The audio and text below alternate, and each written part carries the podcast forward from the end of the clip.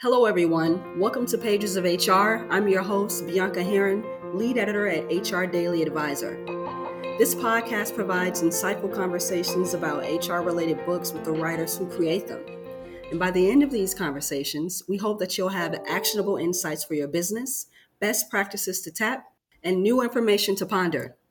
Today, I'm super excited to be joined by Ryan Jenkins, co founder of LessLonely.com, a resource for addressing workplace loneliness and creating more belonging at work. Ryan is also a generations expert, and for the past decade, he's helped organizations optimize generational dynamics, lessen worker loneliness, and prepare for the future of work. Along with Steven Van Cohen, also co founder of LessLonely.com, Ryan recently co wrote and published Connectable how Leaders Can Move Teams from Isolated to All In. It's the world's first book to address workplace loneliness. Ryan, thank you so much for being here. Thanks for having me, Bianca. Looking forward to this conversation. Absolutely. I'm super excited. I'm super excited.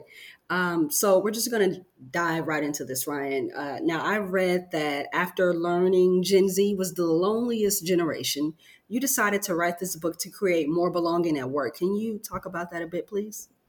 Yeah, so my last book was all about Generation Z. So I spent a decade uh, unpacking the emerging generations for different for, for organizations and companies so that they could better attract, lead, and engage. And yeah, you're right. I stumbled across the the data point that over 70% of Gen Z says that they experience loneliness frequently. And I thought that was very troubling. And I wanted to do something about it. I wanted to try to figure out what we could do. That was all pre pandemic. So I started unpacking loneliness and putting together programs for some of my clients. And then the pandemic hit, and I started bringing all the content, uh, this loneliness content and research to my clients, thinking, I don't know, are people going to want to talk about this finally? And I, to be honest, I didn't think they would because loneliness has been shrouded in shame, and humans we've just we've just hit it in a dark corner and haven't wanted to talk about it. But the co- you know the pandemic finally the curtain has been pulled back and folks seem ready to talk about it. and Everybody wanted to talk about it. And so there was such an appetite for it. I knew I had to go deeper in the topic and that kicked off some of the, the original research that we did. We interviewed over 2,000, uh, we surveyed over 2,000 global workers and then we condensed it all in the book, Connectable. Wow, that's amazing. And of course, Connectable, it it can help people learn everything they need to know about how to strengthen teams right during this time and that's more important than ever.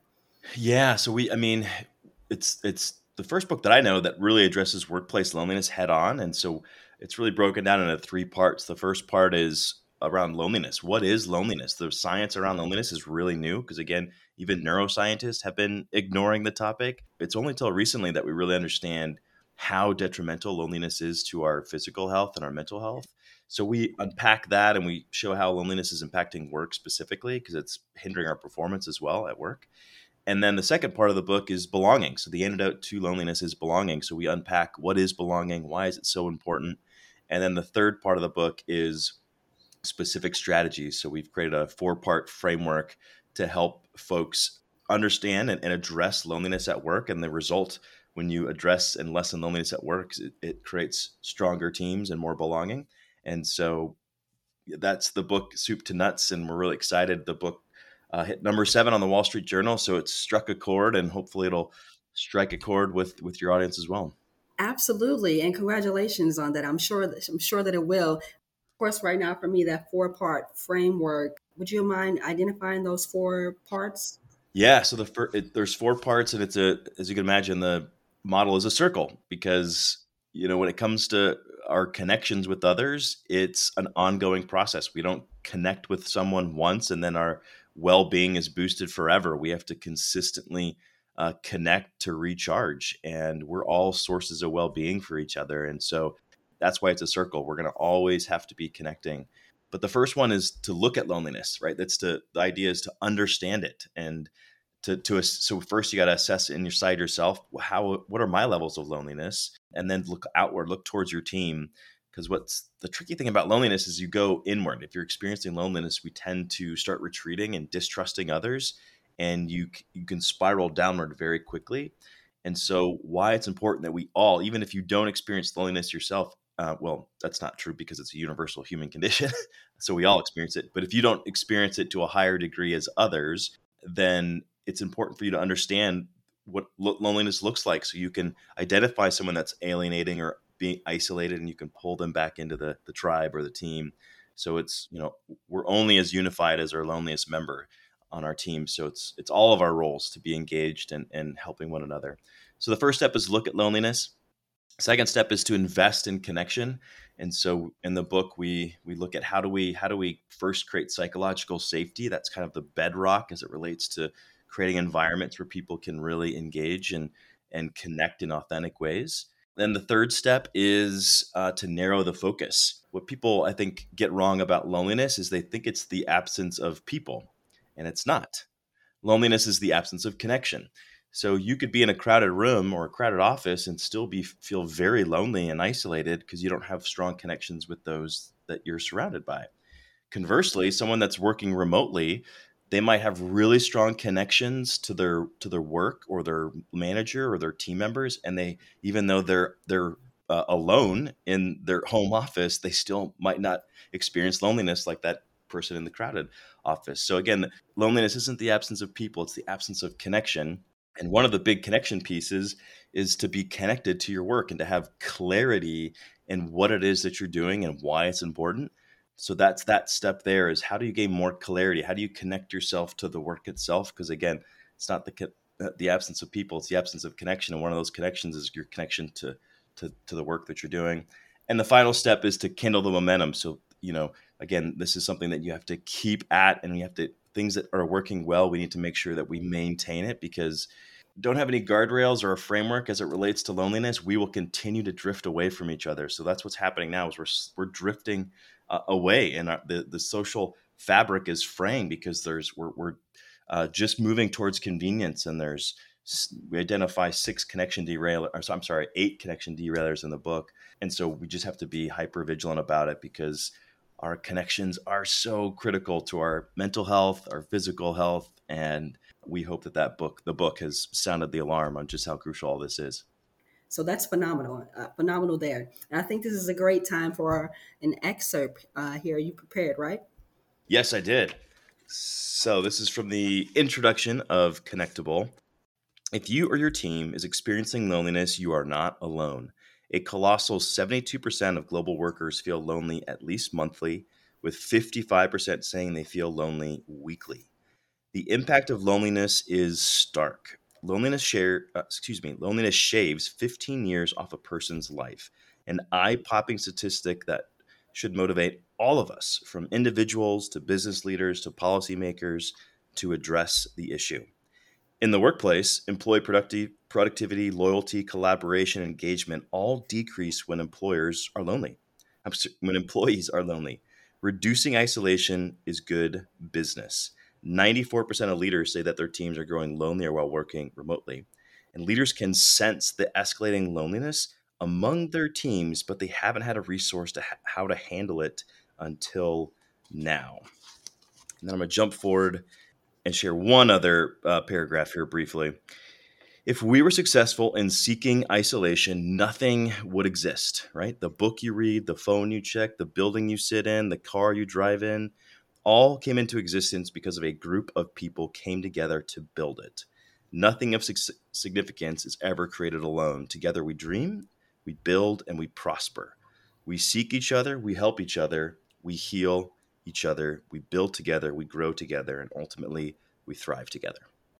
That's amazing. I, I love that in chills over here on my end. That was beautiful. We learn together, we grow together, we heal together. Amazing. Why that excerpt? Why did you choose that?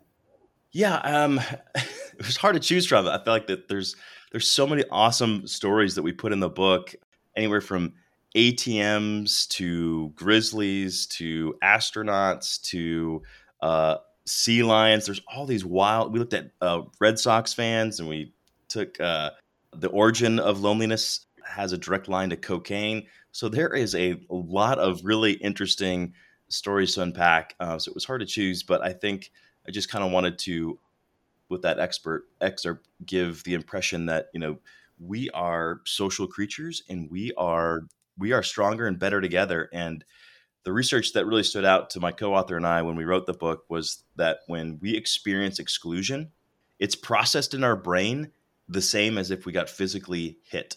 So, so many of us are feeling disconnected and isolated these days. And we're trying to show up for our families. We're trying to show up for our team members or deliver for our clients and customers. And it's as if we're getting socked in the gut, right? Because we're, we have this low hum of isolation in the back of our mind. So we can't, eh, we're not able to show up fully for all those folks that we need to. So we we've got to understand this. We've got to get our hands around this, and we've got to be able to do something about it. And I think work is the best place to address it. And I think leaders in the best position to to address it as well. And I just thought that short excerpt hopefully made that uh, underscored some of that. What are some things that you hope, or some some key takeaways uh, that readers uh, take away from this book from Connectable? Yeah, the, the first big one, as I mentioned, is loneliness isn't the absence of people, it's the absence of connection. The other big one is loneliness isn't shameful, it's a signal. Just like hunger is our signal to go eat something, loneliness is our biological cue that we belong together. And so it's useful. And that's why it has stuck around in humanity because it is a useful emotion. We just have to get better about identifying it and then equipping ourselves with ways in which to combat it, right? And to go forge those connections. And then I think the other thing that's really important, uh, well, two things. One, it only takes you to start creating more belonging and connection, right? Uh, if you ask psychologists what's the best way to reduce isolation or loneliness, and they would tell you it's pro social behaviors. And when we extend pro social behaviors to others, so that would be things like you know appreciation and empathy and kindness, um, people are 278% more likely to go uh, reciprocate those pro social behaviors with somebody else. Um, so we're not talking about wide sweeping corporate change or culture change or convincing leaders or this, you know, investing in human capital software. None of that needs to happen. We just need to find these subtle ways to continuously connect with others because, oh my goodness, it is, as we identify in the book and prove it with research. It is the core human need that we have. It's not the most urgent because we all got to feed and hydrate and shelter ourselves, but it has been proven that the what contributes the most to our uh, long and healthy lives is quality relationships. So we've got to be vigilant about uh, doing these connections. Uh, so pro-social behavior is important. The final thing I would say is it takes a lot less than than you might think to to create connection. Uh, in fact, the research says 40 seconds is as, as, as as little as it can take to actually create a connection with somebody else. So next time you're in an elevator riding with some, a random stranger, that's plenty of time to actually create a a restorative connection where both of you feel better in that exchange. That's phenomenal. Uh, you you've kind of just answered this question uh, for me, but I was going to ask you. Uh, of course, we know that COVID COVID nineteen, excuse me, I'm too excited, has completely disrupted everything, right? Uh, and of course, people, millions are working from home, and you know what? Actually, now millions millions of people, excuse me, are now returning to the office. We're seeing with the great uh, return to work, right? For HR leaders and maybe even organizations who aren't sure how to uh, improve engagement and, and, get their team connected, and of course. Um, drive productivity because that's what we all want at the end of the day. We have to have an engaged and produ- productive uh, team. Where would they start? Any advice there? Yeah, uh, I mean, it's you know the hundreds of clients that that we work with on this topic, and and all the events that that uh, I speak at. I mean, everyone's trying to figure this out, right? And some organizations want everybody back in the office, and you know that's not necessarily going to work for everybody. Everybody and others are doing fully remote and others are in between. And again the, the the loneliness isn't the absence of people so you can still create a very strong and highly connected team fully virtually. It takes a little bit more intentionality right? And we got to work a little bit harder to make sure that we are consistently hearing each other and we're we're, we're connecting with the human behind the job um, but those are those are still environments that you can connect but just know that it's not going to happen naturally. Like you can't just expect everybody to come back to the office and everyone's going to all of a sudden connect. Like we have to grease those wheels. We have to be intentional about it because our brain actually misleads us. We think that we'll be less uh, satisfied or less our well-being won't be improved that much by connecting with others. There's a study that we unpack in the book where it's just that, and that's just not true. We we are more healthy and we're more satisfied after we spend time connecting with others. So we have to be very intentional about it. And the last thing I'd say about this conversation, the, the big contributor to a lot of our isolation and loneliness right now is we're choosing convenience over connection. So the example we use in the book is we use the analogy of an ATM, right? And actually this this week I was speaking at a conference and I was talking about this analogy of the ATM and there was a woman in the crowd and afterwards she came up and spoke to me and she said, "Ryan, I was actually a bank teller at a bank before we had the ATM." And she's like, "It was like a party every Friday. We you know, people would come with their paycheck and everyone was connecting and conversing and she's like, "It was wonderful."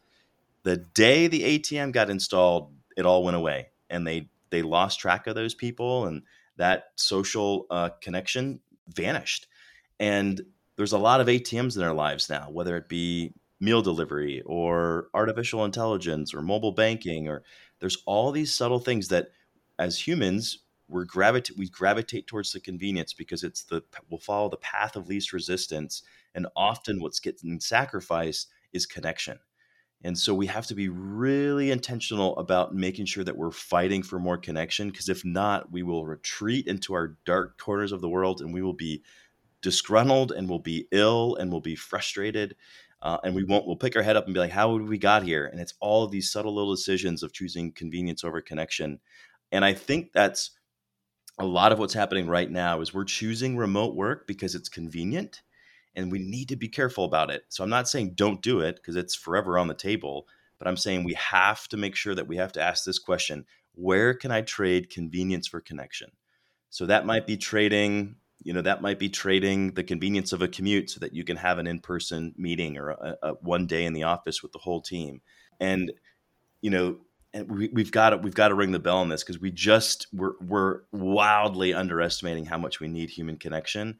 Uh, and i think too many organizations are trying to strong arm folks coming back when I think they need to be educating them with the content in the book, right? We need to let people know that no connection is so important. That here's why we're going to prioritize it, and here's how we're going to do just that.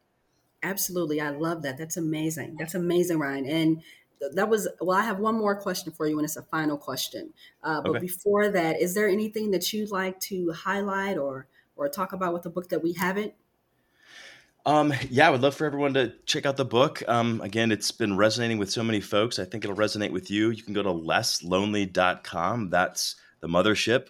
And so we wrote the book. It's got a ton of resources. We interviewed 50 leaders and we've got all their examples in there. So it's super practical. Um, but we also created um, a lot of other resources to help organizations. The one I think that would be most useful for this uh, HR audience is we created the Team Connection Assessment. So this is the world's first empirically validated uh, assessment that actually will quantify how strongly connected your team is. So it measures how strongly connected they are to their te- their team members, to their manager, and to the organization itself. And we worked with researchers out of Harvard and University of Canterbury and the University of Alabama. And so we're we just are thrilled with that resource because it's finally giving folks a, a, place to start. Right? They don't know. Like I don't know if my team's connected and this is a way to do just that. So uh, that can be found at lesslonely.com as well. I love that. I love that. Thank you for that. And my final question for you, Ryan, here. What does your next chapter look like? The next chapter, yeah, we the you know the honeymoon phase for the books kind of ended. Um, you know, you, they say that first month when the book comes out, that's when the media is just is clamoring and they they want to hear about the book and they they're, you know they want to promote it, and that's has sunsetted. So now it's on us to start really pushing the book even more. To, and so we're looking at getting it into some international markets because we just think there's a there's this is an international conversation. And then uh, yeah, we're, we're, you know I, have been speaking all month. I've got 23 engagements this month, so we're doing all kinds of uh, speaking around the book, and we we're helping a ton of clients with it. I've got some ideas. I'm not quite ready to share for a second uh, the follow up book, but I love getting in front of audiences and working with clients because that's where we start to hear from the market, right? We start to hear what's really resonating or what are, what are some of the gaps? What do people still need help with? And then we can take that and build other resources or, um, you know, write other content that's going to help folks. So we're, that's kind of the next phase is to really start getting out and getting in front of folks and interacting and kind of hearing what other resources we might need to, to help to help folks out. Absolutely. That's amazing. I love that in 23 gigs, if you will. I hope you have enough water on hand uh, throughout the time to keep you hydrated, uh, to keep right. going with that. That's amazing. Uh, but amazing things in the pipeline. And of course, my well wishes for that. And Connectable is certainly a great book. And again, Ryan, thank you so much for being here. I appreciate your time. Thanks, Bianca. Appreciate it. Absolutely. To our listeners, thanks for tuning in. Remember, you can always follow us on Twitter at HR Pages, and we're also now available on iTunes, Spotify, and Amazon Audible. Again, I'm Bianca Heron. Join us next time when we turn the page.